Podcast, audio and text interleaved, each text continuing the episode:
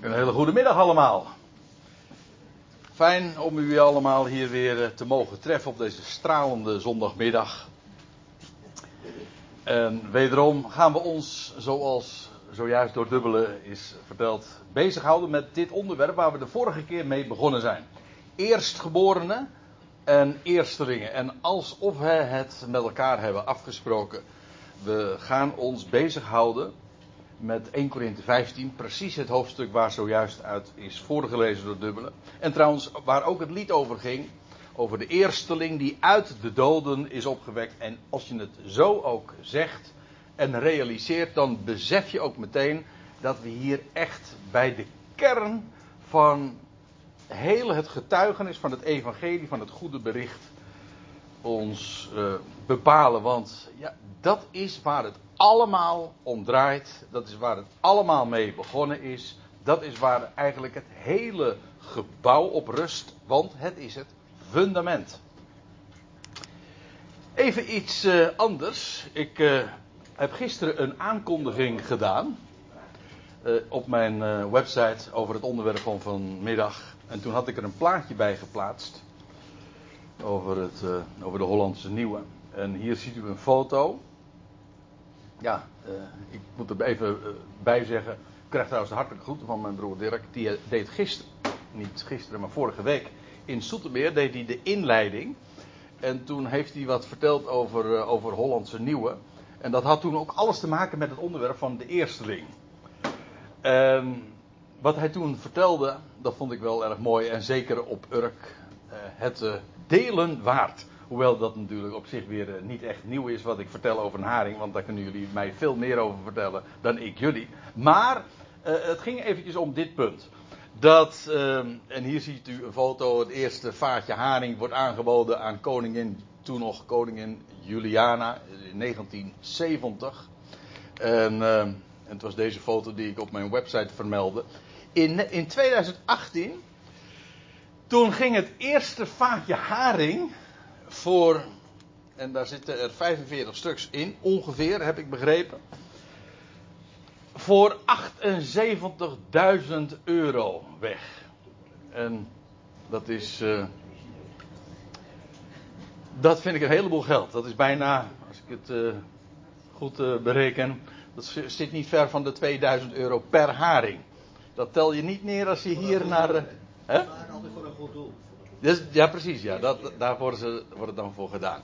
Het idee natuurlijk erachter is, en u begrijpt hem uh, en u voelt hem wel aankomen, dat het de eerstelingen zijn. En die kregen dan ook inderdaad de hoogste bestemming. Want ja, dan ging het, uh, ik weet niet hoe dat tegenwoordig is, maar dan ging het eerste vaartje ook, uh, werd in ieder geval aangeboden ook aan de koningin van oudsher.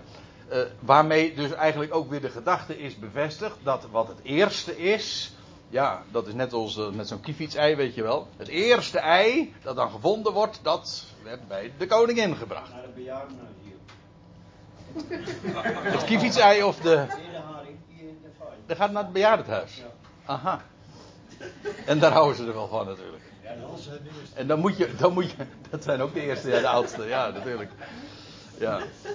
Dan moet je er wel van genieten natuurlijk. En, en het, eigenlijk is het op zich een hele uh, merkwaardige gedachte. Dat uh, dat eerste vaatje, die eerste haringen zo enorm duur zijn. Uh, want je maakt mij niet wijs dat die, die haringen, de haringen in dat vaatje zoveel lekkerder zijn dan de haringen die volgen. Maar waarom zijn ze dan toch zo enorm veel geld waard? Gewoon om één reden. Het zijn de eerste. Dat is het. En daarom krijgen ze ook die bestemming. Dat is geen prestatie van die haring. En het is ook trouwens niet omdat die haring beter zijn. Het zijn gewoon de eerstelingen. En dat bepaalt de hoge bestemming van die, uh, van die vissen. En niet alleen de hoge bestemming, maar ook de enorme waarde, letterlijk en figuurlijk dan, die ze hebben. Nou, daarmee uh, hebben we aardig, denk ik, uh, het onderwerp te pakken waar we het over hebben. De vorige keer, laten we nog eventjes een klein beetje terugblikken. Toen hebben we dus even een inventariserende studie gemaakt. Uh, over het onderwerp van eerstgeborene eerstelingen. En toen hebben we gezien dat het de, de hoofdlijn eigenlijk al vanaf het boek Genesis is dat al het eerste van God is. Hij claimt dat en hij ontvangt het en het ontvangt daarmee ook de hoogste bestemming. En dat geldt voor de eerstgeborene, eh, voor mens en dier, maar ook voor eh, de eerste vruchten of eh, de eerste, het eerste deel van de oogst, bijvoorbeeld van de gerstenoogst of van de tarweoogst. En later van de vijgen en de olijven. Altijd het eerste gaat naar God toe, komt bij Hem in de tempel en krijgt die bestemming. En daarmee is in feite ook de toon gezet. En we hebben natuurlijk vooral ook daarbij stilgestaan uh, bij de profetische strekking van dat gegeven. En dit is dan de tweede studie, maar ik kan u nu al verklappen, de volgende keer gaan we daar nog een keer mee verder. Dat zal trouwens niet in mei zijn, waarover straks nog even wat meer, maar in juni. Dat is uh, net de zondag voor Pinkster overigens. Dat is uh, ook net voor uh, Vlaggetjesdag, maar dat even terzijde. de, wat we gezien hebben is, en daar gaan we nu met name op verder. Jezus Christus is de eersteling, of de eerstgeborene van de doden, of de eersteling uit de doden. Beide uitdrukkingen uh, tref je aan en beide zijn natuurlijk ook volledig waar, en, maar belichten dan weer net even andere aspecten. In ieder geval, hij is de eerste. Hoezo de eerste? En wat we daarbij ook al hebben gezien is dat gelovigen sinds Christus opstanding, de eersteling, ook eerstelingen zijn. Namelijk uh, meervoud dus. En bestemd voor de hemel. De hoogste bestemming. En we hebben al een paar teksten daarover ook uh, de revue laten passeren. Ik uh, herinner me vooral 2 Thessalonica 2 kwam voorbij. En een volgende keer zullen we daar ongetwijfeld ook nog wat, wat ons nader bij bepalen over de over het hele profetische programma dat, dat God zo afwikkelt over het volk dat vandaag uit de natieën verzameld wordt. Dat eerste tonnetje om zo te zeggen. En dat inderdaad de hoogste bestemmingen krijgt voor de troon boven. Maar ik moet er ook bij zeggen, de, de waarheid van die eerstelingen en de eerstgeborenen uh, vindt ook nog weer zijn toepassing straks na de wegrukking van de Ecclesia, als God vervolgens weer de draad op gaat pakken met deze wereld. En dat doet hij via Israël. En die dan in die volgorde ook ten opzichte van de volkerenwereld weer een eerstelingsfunctie krijgt. Die zijn dus in zekere zin ook eerstelingen. En als ik het zo formuleer, is het vrijwel letterlijk ook geciteerd uit de brief aan, nee, van Jacobus. Nou, wat ik vandaag wil doen, is u meenemen naar 1 Korinthe 15. En alsof Dubbele dat al heeft aangevoeld, heeft hij ons al uh, eventjes daar uh, bij bepaald. Heeft hij ons uh, in wijntermen geantichambreerd. We zijn op kamertemperatuur gekomen.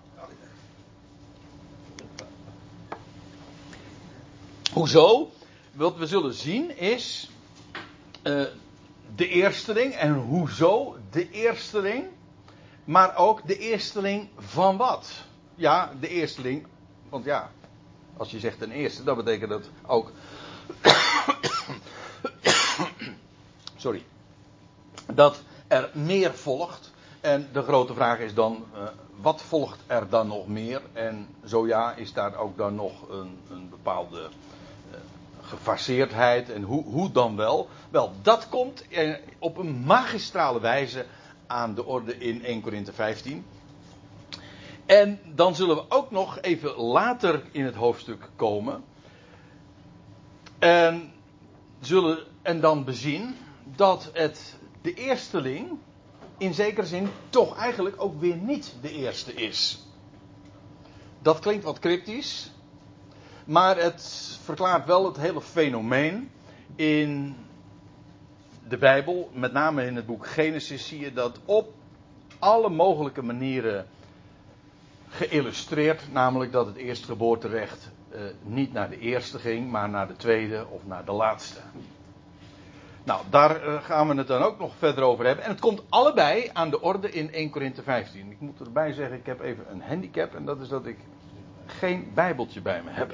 En dat is toch wel echt een handicap als je, als je bijbelstudie doet. Ah, dat vind ik ontzettend aardig. Eén is genoeg, ja. Ja, oké, nee, het is heel, helemaal goed, ja. En dit is MBG-vertaling? Ja. Ja, helemaal goed.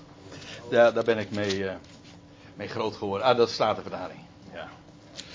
Naar goed Urks gebruik, hè? Ja. Maar we gaan toch naar de, de, de, vooral de grondtekst ook kijken. Maar het is wel even handig voor mezelf ook als ik een overzicht heb. 1 Korinthe 15, dat schitterende hoofdstuk uit, eh, uit Paulus' brieven, dat absoluut de basis is, zo zegt hij het ook, van het evangelie zoals hij dat verteld heeft. En in zekere zin ben ik dan ook blij dat de Corinthiërs, dat klinkt wat vreemd als ik het nu zo zeg, maar ben ik blij dat zij ervan afweken. Want juist omdat zij ervan afweken, had Paulus een argument. Om dat nog eens een keertje heel goed onder hun aandacht te plaatsen. En hij is ook min of meer verbouwereerd over het feit dat ze daarvan zijn afgeweken. Maar het feit dat ze ervan af zijn geweken, heeft wel 1 Korinthe 15 opgeleverd. En dat is zo'n geweldig hoofdstuk. Nou, laten we eerst eens naar de, die versen gaan die eigenlijk ook zojuist zijn voorgelezen. En dan begin ik te lezen bij vers 20. Maar nu. En dat maar nu, dat is een, een tegenstelling. En de tegenstelling is zojuist eh, door Dubbel ook voorgelezen. Namelijk dat in Korinthe uh, de bewering rondzong dat er geen opstanding van doden zou zijn. Nou, Paulus uh, gaat even helemaal terug. Hij zegt, want als er geen opstanding van doden is, dat betekent dus dat ook Christus niet is opgewekt. Maar als Christus niet is opgewekt, ja, wat, wat geloven we dan überhaupt nog?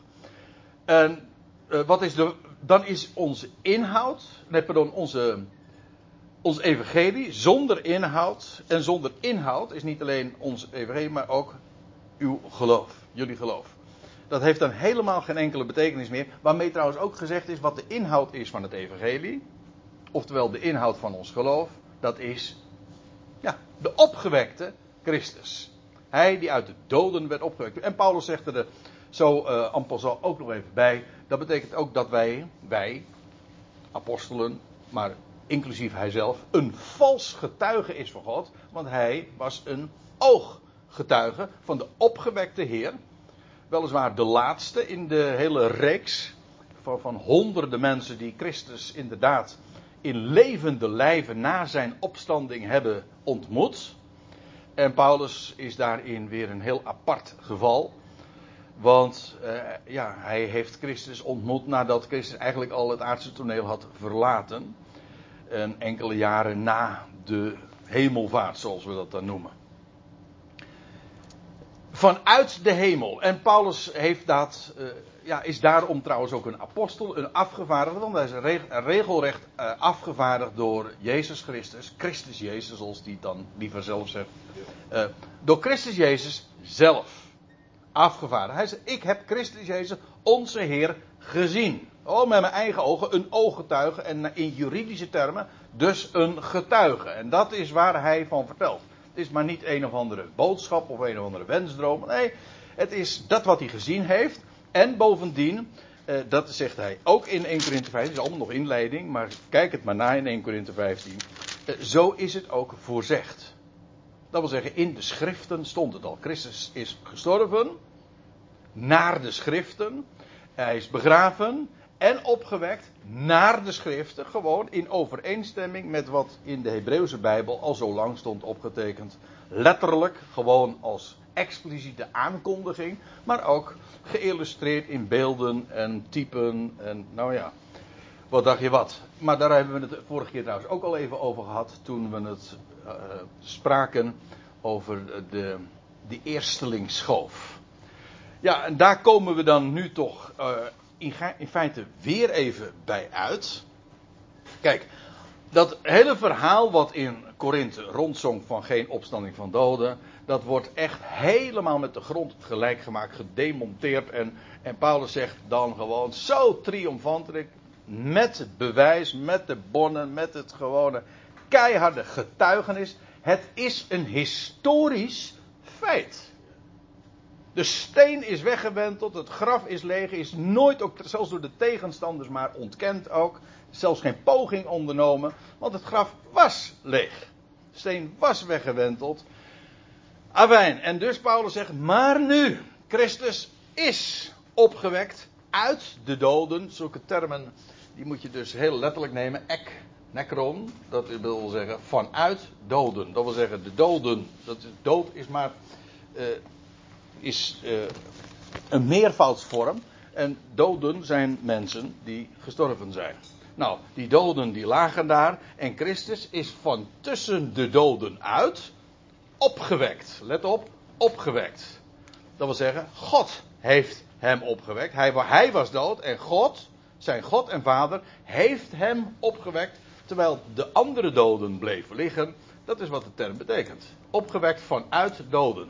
En er staat erbij, eerste vrucht van de oogst. Namelijk van de, en wat is die oogst? Nou, van degene die ontslapen zijn van alle stervelingen en alle stervelingen die inmiddels gestorven zijn. En dus, hoewel ze uh, geen gestorvenen hier worden genoemd, maar ontslapenen, waar een hele goede reden voor is. Want ja, in de Bijbel zijn die twee termen, slapen en sterven, of uh, slapen en gestorven zijn, gewoon onderling uitwisselbaar. Uh, de reden is heel simpel. A een gestorvene is, net als een, iemand die slaapt, zich van niets bewust. En B, iemand die slaapt, die wordt weer geacht wakker te worden. En dat is precies wat een dode ook is. Een dode die is zich van niets bewust. Nee, totdat het moment aanbreekt dat hij gewekt wordt. Uit de doden opstaat of als doden wordt opgewekt. En de eerste daarvan, dat is inderdaad Christus. En die term, de eersteling, is heel veelzeggend. En ik weet dat, ik wat, dat er nu misschien wat overlap ontstaat met de voorgaande keer, maar dat is onvermijdelijk. En bovendien, ik word niet moe om dit te benadrukken. Dit is zo geweldig. Christus stond op. Uh, dat is trouwens ook weer precies een bevestiging van wat Paulus zegt. Naar de schriften, want hij stond op op de dag van de eersteling. De eerstelings schoof. Dat is trouwens enkelvoud, hè? Het was een schoof van, uh, van, een, van, een, van gerst. Dat was de, het eerste wat, wat dan binnengehaald werd. En de eerstelingsschoof werd op de dag na de Sabbat, ergens in die week van Pesach. Maar al, de, de datum wordt niet gefixeerd. Er wordt geen datum genoemd. Wordt alleen gezegd, de weekdag wordt vermeld. Daags na de Sabbat. Dat was het. En daags na de Sabbat werd die schoof dan uh, door de priester bewogen voor het aangezicht van God. En dat was de dag van de eerstelingsschoof. Nou, dat is de dag profetisch al vastgelegd. Al pakweg 15 eeuwen tevoren en daarmee werd ook gezegd: de eersteling zal uh, bij die gelegenheid en op die datum of die dag opstaan uit de doden. Een geweldige gedachte. Zoals Christus ook stierf en geslacht werd op de dag van Pascha, zo stond hij vervolgens op op de dag van de eerstelingsschoof. En dat is veel, zoveel mooier dan alleen maar de uitdrukking zoals we hem in onze Bijbelvertalingen hebben van de eerste dag der week. Ik geloof het was de eerste dag van de week. Maar het was die uitdrukking die gebruikt wordt daarvoor. Dat is, het is de eerste dag uh, van de Sabbatentelling. Eigenlijk dat is wat, het, uh, wat de term betekent. De eerste van de Sabbatentelling. En, want vanaf die dag moest men sabbatten en dagen gaan tellen. Ja, 50 dagen lang en dan krijg je Pinksteren.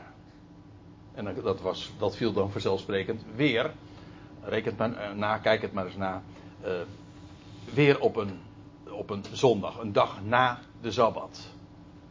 Maar in ieder geval, de dag was vastgelegd. En Christus verrees als eersteling uit de doden. Op de dag die God daarvoor had vastgelegd. En vandaar ook naar de schriften. Zodat het inderdaad een schitterende bevestiging van alle kanten is dat het hier allemaal om gaat. Ja, en hij is de eersteling en dat betekent de rest volgt nog. Al degenen die ontslapen zijn, die in, het, ja, die in de aarde rusten, van zich van niks bewust zijn, in feite in die zin ook uh, God helemaal niet nodig hebben. Ik hoorde, ik was een keertje, even, tussendoor. Ik was een keertje bij iemand in Bussum, ten Breer. Een groot bijbelkenner, een heel geweldig uh, de man leeft al lang niet meer. En die zei, uh, toen ging het over, over opstanding. En toen zei hij, hij had altijd wel van die rake opmerkingen, soms ook wat onorthodox, uitda uitdagend, zo moet ik het eigenlijk zeggen. En het ging erom, hij zegt van, kijk, als een mens leeft, gewoon, hebben we God nodig.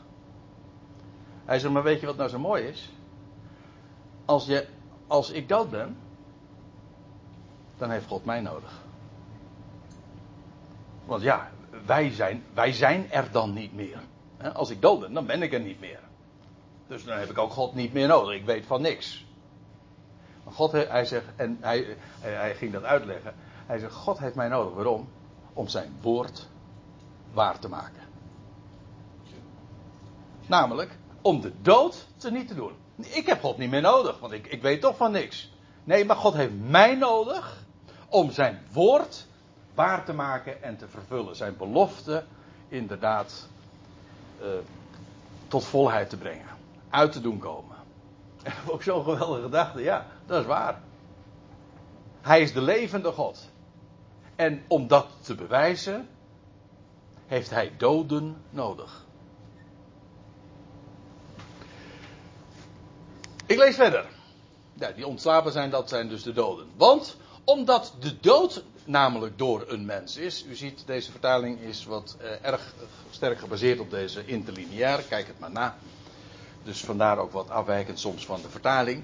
Want omdat de dood namelijk door een mens is. Ik bedoel, de dood kwam in, binnen de mensenwereld via Adam, die uit de hof werd gestuurd. Ik denk dat Adam al sterfelijk was, maar goed, hij stierf niet daadwerkelijk omdat hij toegang had tot de boom des levens. En toen hij die toegang niet meer had, toen ging hij daadwerkelijk dood. En zo is de dood gekomen door een mens, maar zo is ook de opstanding van doden door een mens. Wat ook trouwens, als je het eh, even over doordenkt, uh, heel erg logisch is. Ja, uh, een mens stierf, maar dat betekent dus ook dat een mens moet opstaan. Toch? Om, om op te kunnen staan moet je eerst dood te zijn. Nou, zoals de dood er is door een mens, zo is ook opstanding van doden door een mens. Logischerwijs. Want zonder, uh, dat, je, zonder dat er sprake is van dood, uh, van een gestorven mens, kan, er, uh, kan die dus ook niet opstaan. Geen opstanding zonder dood. Dat is eigenlijk wat ik bedoel te zeggen. En dat is wat Paulus hier ook zegt. Want, en nou komen we bij vers 22. Uh, dat is een, zo'n magistraal vers. Een van de allermooiste samenvattingen van het evangelie. Want evenals in Adam allen sterven. Het is niet de eerste keer dat we het hier bij deze, dat we het over deze versen hebben, dat weet ik. Maar het gaat nu vanuit het oogpunt, vanuit het perspectief van de eersteling, dat we het nu ook bespreken. Want evenals in Adam allen sterven. En laten we even gewoon dit vaststellen. Dit is een universele waarheid. Alle mensen sterven. En hoe komt dat? Wel, we zijn Adamieten. We waren al in, in bijbelse termen in de lendenen van Adam. En we komen uit hem voort. Via, via, via. Maar uit Adam voort. We zijn Adamieten. Hij is de stamvader. En via hem kwam de dood in de wereld. Wel, evenals in Adam alle sterven, alle mensen, heel de mensheid is daarbij inbegrepen. Het heeft dus niks te maken weer met schuld. Of in een ander opzicht met, met verdiensten of zo. Nee, dat, dat is niet aan de orde. Ik bedoel, ja, je bent een Adamiet. Is dat, dat, is, dat is je toch niet te verwijten? Hoe, hoe zou dat ooit kunnen? Je bent een sterveling. Is dat omdat ik iets fout heb gedaan? Maar ik was al een sterveling voordat ik. Voor, toen ik in de wieg lag. Toen ik nog niet eens kon denken, laat staan, bewust kon kiezen. Ik bedoel, dat is een gegeven.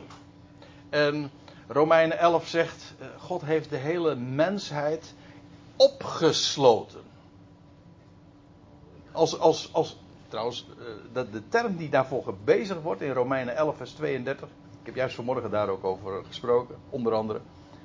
Ehm, dat die term opgesloten, dat is eigenlijk een term die ook uh, gebezigd wordt, nu we het er toch over hebben, in de visserij. Want je leest in de Evangelie al over uh, vissen die ook ja, in een net zitten. En die zijn ook opgesloten. Ja, er is geen ontkomen aan. Als je in dat net zit, dan kun je er niet uit. Wel, zo is de hele mensheid, Romeinen 11, vers 32, daar wordt die term gebezigd. Hij heeft de hele mensheid opgesloten. Ja, en wij, dat is wat wij zijn. Zondaren, stervelingen, doelmissers, of welke term de Bijbel daar nog meer voor geeft. Allen sterven in Adam. Nou, als, dat is een bekende waarheid.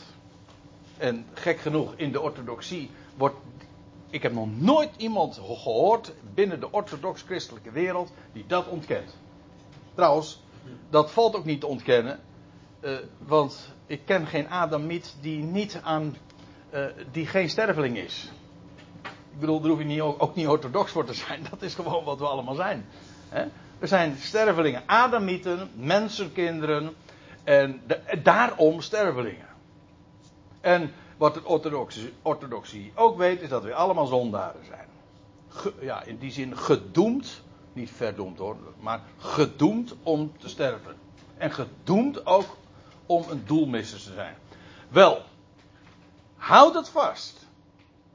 Want dit is buitengewoon belangrijk. Dit is een, je kunt zeggen, het is een macabere vaststelling. Macabre heeft ook iets te maken met dood. Het is een macabere vaststelling, jawel, maar het is de basis van het evangelie. Want, let op, zo zullen ook in Christus, let op, in Adam, in Christus, sterven. Zo zullen ook in Christus allen levend gemaakt worden. Op dezelfde wijze. En ja, op dezelfde wijze, dezelfde allen. Allen in Adam. En zo, zoals het in Adam allen, zo ook in Christus. Dus ook allen. Maar dan, precies omgekeerd, niet sterven, maar levend gemaakt worden. Waarbij de gedachte is, dan is de dood inmiddels gepasseerd. Wat een hele mooie term is, want passeren is, uh, heeft nog weer te maken met passie en met pascha. Wist u dat? Hè? To pass, ja. Passeren. Pasen. Zo zullen in Christus allen worden levend gemaakt. Neem me niet kwalijk, maar dit, en eh, Dubbele die gaf het al eventjes aan. Ja, als je dan het hebt over, uh, over het gegeven dat we allemaal stervelingen zijn. En bij gelegenheid komen we iedere keer, worden we daar weer bij bepaald. Ja, een mens gaat dood en een mens wordt begraven. Ja. En wat hebben we nou te vertellen? Nou, we, hebben, we kunnen daar niks aan doen. Daar staan we bij, we kijken ernaar. En we, het is de tragiek van ons bestaan. En dat is het. We zijn stervelingen. En wat is nou de geweldige tijding? Dat is, zo in Adam zijn wij gedoemd stervelingen bovendien zondaren te zijn. Dat is trouwens niet Korinthe, maar dat is meer de Romeinenbrief. Zondaren. Daartoe zijn wij ja, veroordeeld. Zo zullen we ook in Christus allen worden levend gemaakt. En dat is nou precies het evangelie. Wat we tegen iedereen kunnen vertellen. Christus Jezus, hij gaf inderdaad zijn leven. Hij stierf. Daarmee bewees hij Gods liefde. En we kunnen tegen elk mens vertellen, wie dan ook, wie ook tegenkomt. Christus Jezus stond op uit de doden. Hij werd door God gewekt en hij is de eersteling van heel de mensheid. En elk mens gaat het leven ontvangen dat Christus aan het licht bracht. Ja, maar. Nee, niks ja, maar. Er zit hier toch ook geen ja, maar aan? We zaten toch ook geen voorwaarden of een prijskaartje of. Dat is toch een gegeven? Dan moet je niet vanaf doen. Zo, zo, op diezelfde wijze zullen in Christus alle worden levend gemaakt. En ga me nou niet vertellen, ja, in Adam wel alle, maar in Christus niet alle. Weet je wat je daarmee zegt? Het is in feite gods, godslastelijk hoor. Feitelijk, het is hartstikke godslastelijk. Want je maakt daarmee Adam groter tot Christus, dan Christus. Adam had met het eten van de verboden vrucht een, een universele impact voor heel zijn nakomelingschap, voor, voor alle mensen, al die duizenden jaren door. Alle mensen zijn daardoor zondaar en stervelingen. En nou heeft Christus, stierf aan het kruis. Hij werd opgewekt uit de doden als eersteling. En hij zou een klein clubje, of voor mijn part een grote club, meenemen. Want dat is dan uh, meestal toch het verhaal. Sommige mensen zien dat wat ruimer. Nee, het gaat er niet om, om hoe groot die club is. Of hoeveel hij meeneemt. Het punt is, hij neemt allen. Niet vele. Kijk, de vraag. Eh, u weet het, hè? Dat, is, dat is een beetje de discussie in de christelijke wereld. Zijn er vele of zijn er weinig? Nou, bij. Het zijn alle. Dat zijn er trouwens heel veel. En maar ik moet er ook bij zeggen, het begint met weinigen, dus het is maar net hoe je het hebben wil. Maar het, het gegeven, het evangelie is de boodschap. Hij is de eersteling. Ja, in Christus zullen allen worden levend gemaakt. Dezelfde allen die in Adam sterven. Sorry, maar als je dat niet begrijpt, dan begrijp je het evangelie niet. Dit is namelijk het ABC. Als je, dit, hier, hier is ook geen woord Spaans bij. Dit is ook niet hier. Dit, sommige mensen zeggen wel eens: ja, deze waarheid van dat allen dat is, uh, dat is, daar moet je verder gevorderd voor zijn als gelovige om dat te begrijpen. Ik vind dat zulke lari. Ja, wordt pas werkzaam in je als je dat gelooft. Absoluut. Ja, amen. Ja, maar zo is het. Ja, ja maar het is het evangelie. Dan denk ik, nou, het gaat zo. Ja.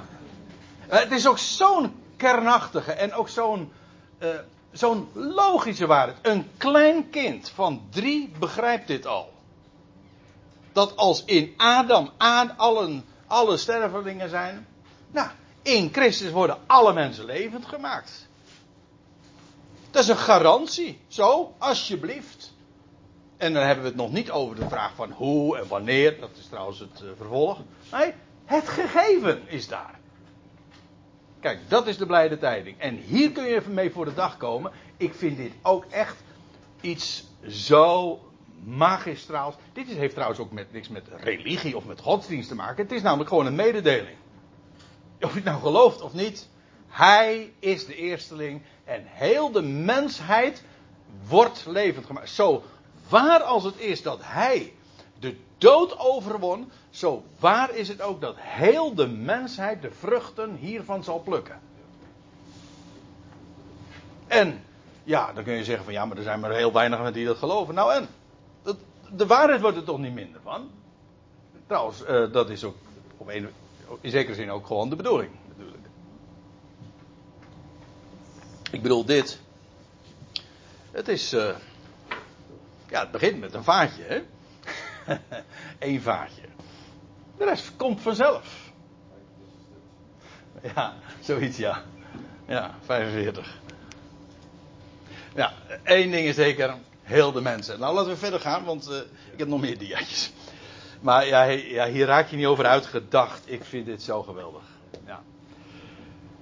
Maar, zegt Paulus dan, ieder in zijn eigen rangorde. Er zijn dus, eh, de, de term die hier gebezigd wordt, is een militaire term. En, en dat is uh, een afdeling. En afdelingen ook in de zin van rangorden, zoals je dat natuurlijk in de militaire hiërarchie ook hebt. Ja, er is gewoon een. Niet allemaal tegelijk. Maar ieder in zijn eigen rangorde. En dan staat erbij. Als eersteling Christus. Ja, waarbij ik natuurlijk uh, gezegd moet hebben dat Christus uiteraard niet degene is die eerst als eerste opstond. Want dat is niet waar. Er zijn, het is niet al, komt niet al te vaak voor, maar er zijn toch heel wat mensen die al eerder zijn opgestaan uit de dood. Er zijn uh, de Bijbelse getuigenis diverse voorbeelden daarvan natuurlijk. Alleen al in de evangelie zou je al een aantal namen te noemen. Maar, hoezo is Christus dan de eersteling? Hij is de eerste die werd levend gemaakt. In de zin ook van dat hij leven aan het licht bracht. Dat de dood achter zich heeft. En dus niet zoals een, de jongeling van Nain of Lazarus of het dochtertje van Jairus weer opnieuw moest sterven. Want feitelijk dat was niet. Dat was geen levendmaking, dat was een terugkeer naar het stervelingschap. Je keerde terug in het stervende bestaan. Dat was een, een godswonder. Ik bedoel, wat er bij Lazarus gebeurde, dat was een godswonder. En Jezus Christus demonstreerde daarbij ook dat hij de opstanding en het leven is. Dat is waar. Maar Lazarus, die is daarna toch echt weer gestorven. En dus keerde hij terug naar het sterfelijk bestaan. Jezus Christus stond op uit de doden als eersteling, omdat hij namelijk niet meer sterft. Zo zegt Paulus het in Romeinen 6, vers 9 of 10. In onvergankelijkheid. Ja, de vergankelijkheid heeft hij achter zich gelaten. Als eersteling Christus. Vervolgens, ja, en uiteraard, en dat, maar dat hebben we eigenlijk al bij deze ook vastgesteld, op de dag van de eerstelingsschoof. Die God daardoor voor had vastgesteld. Ik moet er trouwens nog bij zeggen, want dat betekent dus, Christus is de eersteling. Ja, van wie? Ja, van de ontslapenen. Dat wil zeggen van degenen die uh, gestorven zijn. Maar hier ook, en dan moet ik even terug, van allen in Adam. Dat betekent dus de oogst is de om, laat ik het anders zeggen. De omvang van de oogst is daarmee vastgesteld. De eerste is aangewezen. En eerste van wat? Of van wie? Wel van heel de mensheid. Zo omvangrijk als het ook is dat in Adam allen sterven. Christus, de eersteling. En dat betekent dus dat we na 4000 jaar menselijke geschiedenis pas eh, de eersteling kunnen aanwijzen. Was trouwens ook niet eh, zonder reden. Ik bedoel, Jezus Christus eh, stond op even buiten de poorten van Jeruzalem. Bij die gelegenheid, ook alles was vastgesteld. De datum, de hele entourage. Hij is aangewezen, hij is de eersteling. En ja, de rest gaat volgen. Maar niet allemaal tegelijk. Er is rangorde. Je hoort niet allemaal bij het eerste vaartje. Sterker nog, wie daarbij horen, dat, zijn, dat is een absolute uitzondering. Dat zijn er weinigen dus, ja. Als eersteling Christus. Vervolgens degenen van Christus in zijn parousia. Ja, kijk, dat zal trouwens de volgende keer het onderwerp worden. Want ik heb uh, daar ik, aanvankelijk zou ik daar nu wat uh, aandacht aan geven. Maar de volgende keer, dat zal dus begin juni zijn. Bij leven en welzijn. Maar dan, dan gaan we nog even verder. En dan wil ik het graag hebben uh, over Pinksteren. Dan is het ook bijna Pinksteren. Maar uh, over dat feest van de eerstelingen. Je hebt dus het feest, de hoogtijdag van het eerstelingsschoof. Dat is de eersteling maar, van de gerstenoogst. Dat is de dag dus dat Christus opstond uit de doden. En 50 dagen later had je de, het feest van de eerstelingen. En dat was de, van de tarweoogst. En dat is het volk wat ja, daarop volgt. Nou, daar moeten we het uh, maar eens een keertje uitgebreid uh, nog over hebben. Maar even dit. Vervolgens degene van Christus in zijn parousia. Zijn parousia is zijn zijn komst, dat is niet zozeer zijn aankomst, één moment. Dat is een periode. Eigenlijk, als u trouwens. Uh, ja, diverse vertalingen geven dit woord ook altijd weer met aanwezigheid. En parousia betekent inderdaad aanwezigheid. Zijn presentie. Het staat tegen het woordje afwezig. Hij is nu afwezig. En uh, hier tenminste. En straks is hij weer aanwezig. Dan komt hij terug. Vandaar ook dat het zijn komst is. En in zijn parousia zullen degenen van Christus uh, worden opgewekt. En ook dat uh, zal trouwens in fases gebeuren. Maar het, uh, de, punt is, het is vastgesteld. Je hebt de eersteling. En degenen die van Christus zijn, zijn ook weer eerstelingen. Op allerlei niveaus trouwens. Maar nogmaals, ik wil dat nu eventjes parkeren. Daar gaan we het nog over hebben. Want eh, daarover is natuurlijk ook nog wel wat meer te melden. Maar dat zijn nog steeds eerstelingen. Maar allen in Adam, die in Adam sterven, zullen in Christus worden opgewekt. De vraag is dan, wanneer is dat? Nou, we lezen verder. Daarna het einde. Wanneer hij zou overdragen het koninkrijk aan de God en Vader. Maar even goed lezen. Het einde van wat? Dat kan niet missen. Dit is een kwestie van begrijpend lezen. Paulus heeft het over uh, levendmakingen in rangorde. Toch? Hij heeft eerst gezegd: allen zullen worden opgewekt. Zoals in Adam alle sterven, zullen in Christus worden, alle worden opgewekt. En dan vervolgens, maar ieder in zijn eigen rangorde. Christus als eersteling, dat is, dat is de eerste. Dan die van Christus zijn in zijn parousia. Nogmaals, daar gaan we het de volgende keer wat meer over hebben. En dan. Heb je dan alle gehad? Nee. Nee. Dan de rest nog dus. Nou, dat is, dat is precies het einde. Daarna het einde. Van wat? Van de levendmakingen. He? Ja, precies. Zoals Christus werd opgewekt. Dit is dus maar niet een, een opstanding. Want dat is, dan moet ik misschien nog eventjes uh, even, even toch bij vermelden. En zeggen we ja, dat betekent dat alle mensen dan uiteindelijk worden, bijvoorbeeld bij de grote witte troon, worden opgewekt. Maar dat is geen levendmaking, hè? Denk erom. Die staan, want de, velen die bij de grote witte troon zullen opstaan, zullen weer opnieuw sterven. En dat is de tweede dood. Maar dat is geen levendmaking. Nee, het gaat over levendmaking, zoals Christus als eersteling werd levend gemaakt. Hier praten we trouwens ook niet over het einde van de duizend jaren, maar over een veel later tijdstip. Uh, er wordt er ook bij gezegd. Maar eerst eventjes wil ik dit benadrukken, wat ik hier ook heb onderstreept. Het einde is het einde van de levendmakingen. Dat wil zeggen, de rest. Christus en die van Christus zijn, zijn inmiddels opgewekt. De rest opgewekt, ik bedoel levend gemaakt. De rest nog niet. Wanneer volgt de rest? Wel, eh, die volgt, het einde. En wanneer is dat dan? Want dat is dan de, laatste, de volgende vraag. Oké, er moest, er moest uh, Paulus kon hier niet uh, natuurlijk een punt zetten, want er, er, er, moest nog een levendmaking volgen. Namelijk van alle die nu nog niet aan bod zijn gekomen. En wanneer is dat? Nou, dat is wat hij dan uitlegt wanneer hij zou overdragen het koninkrijk aan de God en Vader en wanneer hij zou teniet doen alle overheid, alle autoriteit en macht. Aha, het is dus in ieder geval bij eh, een bepaald moment, namelijk dat Christ aan een, een einde is gekomen aan Christus heerschappij. Want hij draagt het koninkrijk weer over aan zijn God en Vader. Dus, dat betekent trouwens nog iets. Dat betekent dat degene die in, bij de laatste lichting horen, om zo te zeggen, bij het einde, die maken dus niet meer de heerschappij van Christus mee.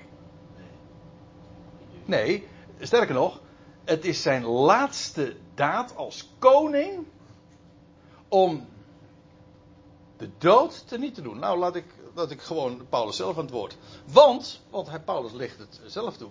Want, hè, hij eh, geeft toelichting bij het voorgaande. Want hij moet als koning heersen. Totdat. Dat vind ik ook altijd zo grappig, ook alweer. Want uh, hoeveel liederen zijn er niet, vandaar ook de noodzaak om liederen aan te passen, weet je wel. Uh, hoeveel liederen, hoe mooi ook hoor, ik begrijp me goed, ik wil helemaal niet katten. Het doet wel, maar dat is niet mijn intentie. Uh, hoeveel liederen zijn er niet die zeggen van dat Christus heerst tot in alle eeuwigheden? Vergeet het maar. Dat is niet zo. Hij moet heersen totdat. En hij zal zijn koninkrijk overdragen aan zijn God en Vader. In de hele orthodoxe theologie, in de, in, in de christelijke prediking, komt er nooit een einde aan Christus heerschappij. En dat betekent dus ook dat zij het einde, de voltooiing niet kennen. En wat, ze dus, wat men niet kent is uh, dat wat hier staat. Hij moet als koning heersen totdat hij al de vijanden onder zijn voeten zou plaatsen. Daarna dus niet meer, want dan, als hij dat gedaan heeft, draagt hij het koninkrijk over. En de laatste vijand die er niet gedaan wordt, is de dood. Maar die had je, als je goed had gelezen, zelf al kunnen bedenken. Dit is eigenlijk zeg maar de. Als je deze zin zelf al had kunnen bedenken, heb je gewoon het voorgaande goed gelezen. Want als allen in Adam sterven, maar ook in Christus, als diezelfde allen in Christus zullen worden levend gemaakt, dat betekent dus dat alle stervelingen, alle Adamieten, zullen worden levend gemaakt. Bij de laatste gelegenheid, bij de laatste levendmaking, worden de doden, uh, zullen de resterende doden opstaan. En wat gebeurt er dan? Dan zijn zij levend gemaakt. Maar dat betekent ook dat er geen dood meer is. Dan zijn alle doden opgewekt, opgestaan, wat zeg ik, levend gemaakt. Maar als alle doden levend gemaakt zijn, dan is er geen dood meer. Zodat het teniet doen van de laatste vijand, namelijk de dood, hetzelfde is als het einde, oftewel de levendmaking van allen. De le Eventjes terugzien, eh, even in een one-liner. De levendmaking van allen is hetzelfde als het teniet doen van de dood. Denk na, wees logisch, dan begrijp je het eigenlijk in één klap. Hij doet de dood er niet door allen levend te maken. Zo simpel kan het zijn. Zo simpel, eenvoudig en universeel legt Paulus het neer. De laatste vijand die er niet gedaan wordt, dat is de dood. En dan betekent dus dat de eersteling Christus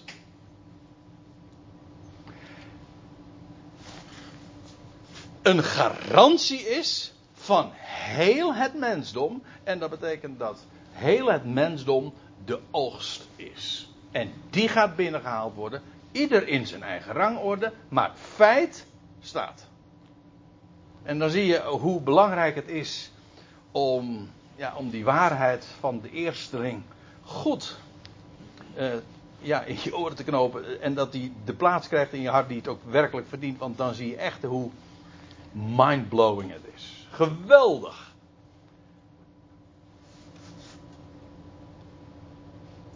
Nou gaan we even door. Nog naar de, de, tweede mens, de laatste adem. En ik zie dat ik uh, moet opschieten. Maar goed, dat is een bekend verhaal. De tweede, mens, de tweede mens, de laatste Adam.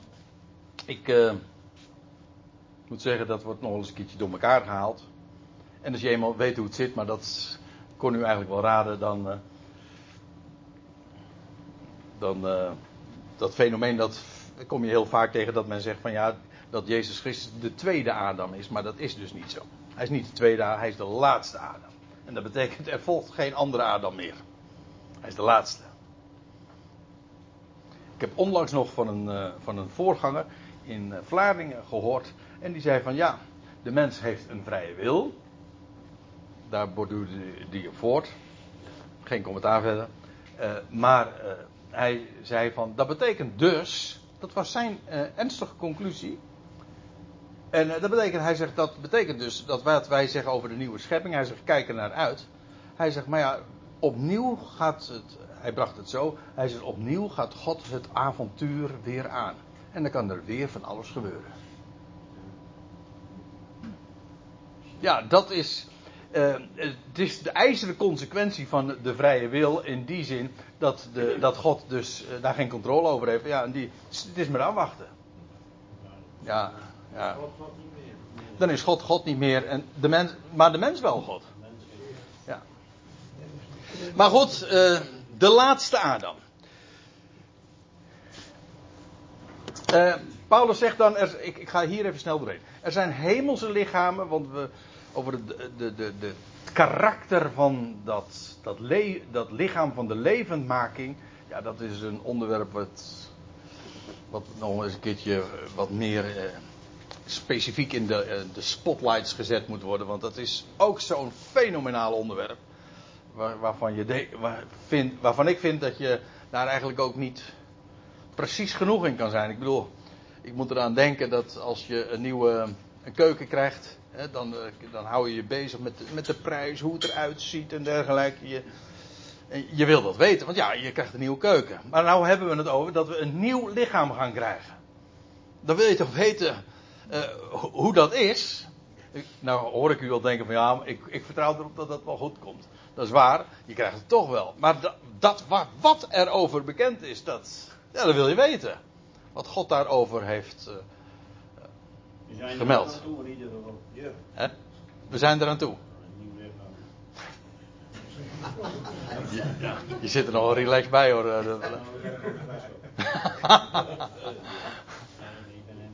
ja, ja. Nee, nee, dat is uh, waar. Ja, gelukkig wel. Even, er zijn hemelse lichamen, er zijn aardse lichamen. Uh, wat Paulus het over hebt, ja, je hebt allemaal ja, lichamen, bodies uh, hier op aarde, maar ook in de hemel. Maar hij zegt, ja, dat wat we daarboven zien, gewoon ook letterlijk, ja, dat is weer anders van aard dan wat we hier op aarde zien. De heerlijkheid, die hemellichamen trouwens, waar hij het hier over hebt, hemelse lichamen, dat is dubbelzinnig hoor.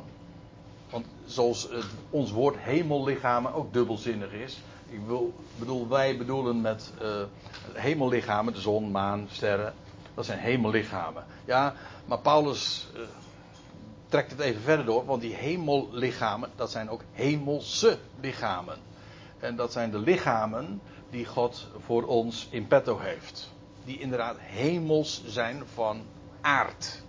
Ja, van aard. Dat, klinkt dan ook wel weer grappig. Oké. De heerlijkheid van de zon is anders dan de heerlijkheid van de maan. De heerlijkheid, dat is uh, hier natuurlijk de, heerlijkheid, de, de lichtglans. De zon geeft licht, de maan ontvangt licht, uh, weerspiegelt. Enfin, maar die heerlijkheid is de lichtglans. Hou hem even vast, want Paulus gaat er straks nog over door. Over die heerlijkheid. en er is andere heerlijkheid van de sterren, want zegt hij de ene ster overtreft de ander in heerlijkheid. Namelijk in. In de MBG-vertaling staat trouwens inderdaad in glans of in lichtglans. Maar dat is ook wat heerlijkheid is. Denk maar aan, aan Mozes, wiens aangezicht ook verheerlijk was. Hè? De heerlijkheid op het aangezicht van Mozes, maar dat was lichtglans. Nou, Er is uh, verschil van heerlijkheid in zon, maan, sterren. En trouwens, die sterren onderling verschillen dan ook weer allemaal van elkaar. Ze zijn allemaal lichtgevend. Ze zijn allemaal heerlijk, in bijbelse termen dan. Jawel, maar niettemin is er wel verschil. Nou, zegt Paulus, zo is, het ook, zo is ook de opstanding van de doden. De opstanding van de doden en hun levendmaking, uh, dat is er één in heerlijkheid, maar niettemin is het niet allemaal hetzelfde. Zo, en dat had hij zojuist geïllustreerd aan de hand van uh, de verschillen van hemelse lichamen. Dat is ook in de opstanding is er verschil. Het is niet allemaal hetzelfde, zodat je in feite hier een opeenstapeling krijgt van gegevens. Je hebt dus aan de ene kant het gegeven rangorde. Er is niet allemaal tegelijk. Er is verschil in tijdstip, hè, dat je aan bod komt. Het is niet allemaal de eerste vaartje. Blijf bij de beeldspraak maar. Nee, alles in zijn eigen rangorde. Maar ook, uh, er is verschil in heerlijkheid. Ja, zoals dat in de natuur ook is en zoals we omhoog kijken. En je ziet de zon en de maan en alle planeten, je ziet sterren en allemaal verschillen. Nou, zo is het ook in de opstanding van de doden.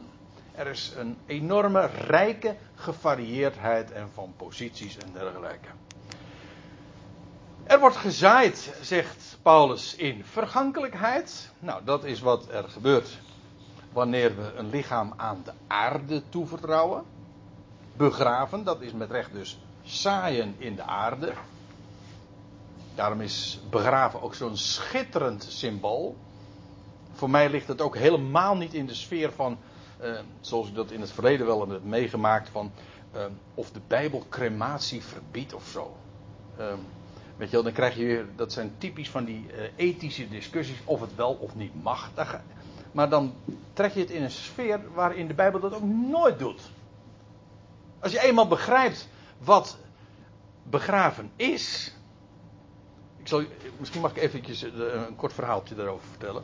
Ik was een paar jaar geleden was ik gevraagd bij iemand. Die, eh, die kwam kort bij in de samenkomsten en die had een totaal geen christelijke achtergrond.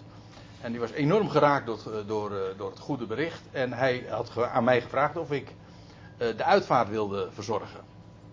Of de uitvaart wilden verzorgen, maar in ieder geval de, dienst wilde spreken. En toen had ik meteen, ja graag, dat, vind ik, dat, eh, bij die, dat wil ik graag doen, om dat, om dat te laten klinken. En toen kwam in de, in de loop van het gesprek, hij zegt, ja en... eh, hij zegt, en hoe wil je het dan verder met die crematie dan doen? En ineens daar, crematie? Crematie? eh, ja. Ja, ik had het al toegezegd, het was al helemaal afgesproken, ja. Ja, crematie.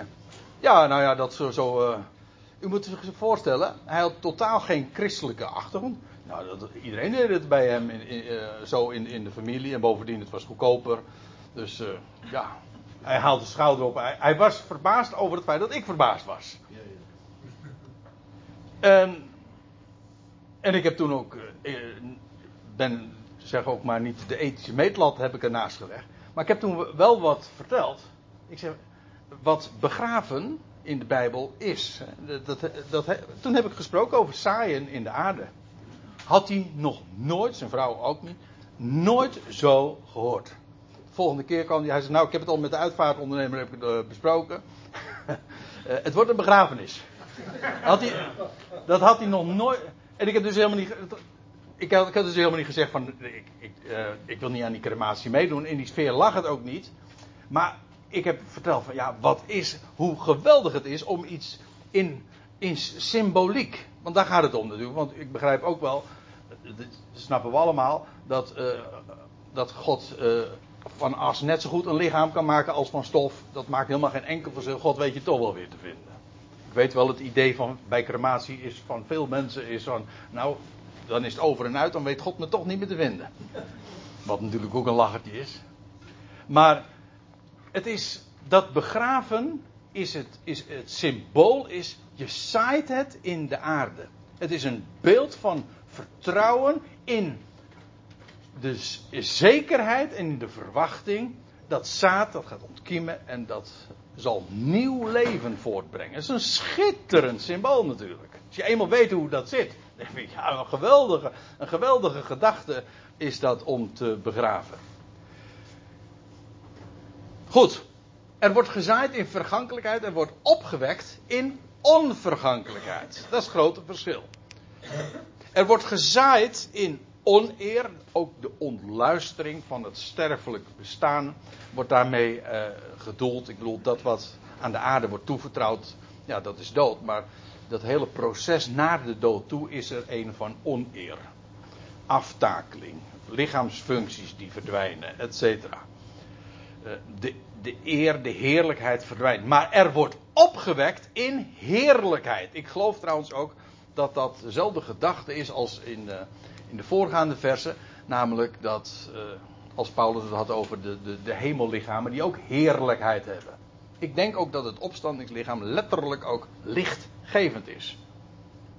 En dat, dat we ook bekleed zijn zelfs met licht. Vandaar ook dat er altijd gesproken wordt in verband met de opstanding, met de levendmaking, over witte klederen. Schitterend, hè? Dat schittert. Ik geloof dat de kleding niet van textiel is, maar gewoon van licht. Ja, ik, daar blijft het ongeveer ook bij, want ik, verder kan ik niet gaan, maar bekleed met licht, met heerlijkheid. Er wordt gezaaid in oneer, ontluistering, ja, maar er wordt opgewekt in lichtglans, in heerlijkheid. Eh, daar moeten we het mee doen, maar ik vind een, ja, met recht een glorieus idee en een waarheid. Er wordt opgewekt in heerlijkheid. Er wordt gezaaid in zwakheid. Dus wil zeggen, ja, in feite is een sterveling, ontbreekt het aan energie en kracht. Ja, maar er wordt opgewekt in vermogen. Dat de dood verzwolgen is en achter je ligt. Wat een, wat een kracht, wat een potentie in die, die levenskracht die de dood overwint. Ja, nou dat is waar Paulus het over heeft.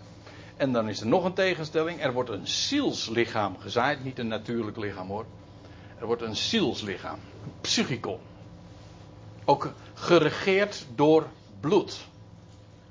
Want een ziel, de ziel van het vlees is in het bloed. Maar het opstandingslichaam heeft geen bloed. Dat is niet een psychisch lichaam. Een psychikos lichaam. Psychikon. Maar een pneumatisch lichaam.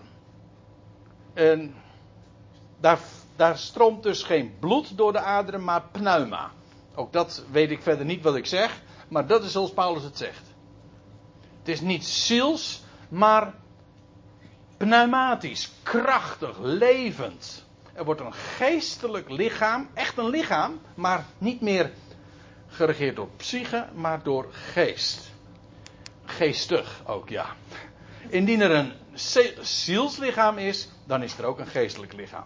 U ziet, ik ga nu even heel snel, maar dat is met opzet. Zo is het ook geschreven. De eerste mens, Adam, werd tot een levende ziel. En later trouwens een stervende ziel. De laatste Adam tot een levend makende geest. Kijk, dat is nou het contrast. Waarom heet hij de laatste Adam? Wel omdat hij heel de mensheid omvat. Adam is degene die, ja, het woord Adam betekent mens of mensheid. Ja, Adam omsluit de hele mensheid. En zoals hij zwak, uh, ontluisterend, vergankelijk was, ziels, wel, dat geldt voor alle Adamieten. In Christus. Christus is de laatste Adam. Ook hij omvat heel de mensheid. Daarom heet hij de laatste Adam. De definitieve versie. En hij is een levendmakende geest. Maar nu, en nu ben ik bij eigenlijk bij mijn punt, want ik heb een lange aanloop nodig. Uh, het eerstgeboorterecht, hoe was het ook alweer? Dat gaat niet naar de eerste, maar naar de tweede. Zo is het bestemd. Niet Adam is degene in in en via wie God zijn plannen gaat realiseren. Hij was noodzakelijk, jawel, natuurlijk. Uh, want als God een laatste Adam in, in gedachten had, moet er eerst een eerste Adam komen. Dus er is niks misgegaan. Zo moest het. Maar, zegt Paulus, niet het geestelijke komt eerst, maar het zielse. En vervolgens het geestelijke. Ja, en waarom ik dit plaatje heb gemaakt, dat begrijpt u natuurlijk wel, hè? Kijk, hier begint het met een rups. Die zich helemaal vol vreet. Die trouwens ook uh, inderdaad alles doodmaakt. Hè. En vervolgens uh, ja, ontpopt. Ja, nee, popt en zich ontpopt. En, uh, en hij zit helemaal vast aan, gekleefd aan de aarde. En als een totaal ander pneumatisch wezen, als het ware, vliegt hij zo de hemel in. In kleurenpracht. En niet meer wat eet hij dan? Wat eet hij? Honing, hè? Toch? Daar uh, bedient hij zich van. Nou, eerst dit, dan dat. Dat is de volgorde. Eerst Adam, daarna de laatste Adam. Zodat je ook daarmee ziet dat er met, bij Adam niks misgegaan is. Zo moest het eerst het zielse, maar het was de bedoeling dat de laatste Adam de definitieve versie zou worden. En vandaar ook, ja, het gaat, de eerste wordt gepasseerd, er zit meer aan vast dan wat ik nu zeg hoor. Maar je ziet hier het geweldig geïllustreerd. Niet het eerste, maar het tweede. Dat is definitief, dat is het laatste. De eerste mens is vanuit de aarde, stoffelijk. De tweede mens vanuit de hemel, dat wil zeggen levend gemaakt door God, door de heerlijkheid van God. Ja, en hij is daarmee de garantie. De tweede mens, de laatste Adam. Heel de mensheid omvattend. Zullen we het daarbij laten?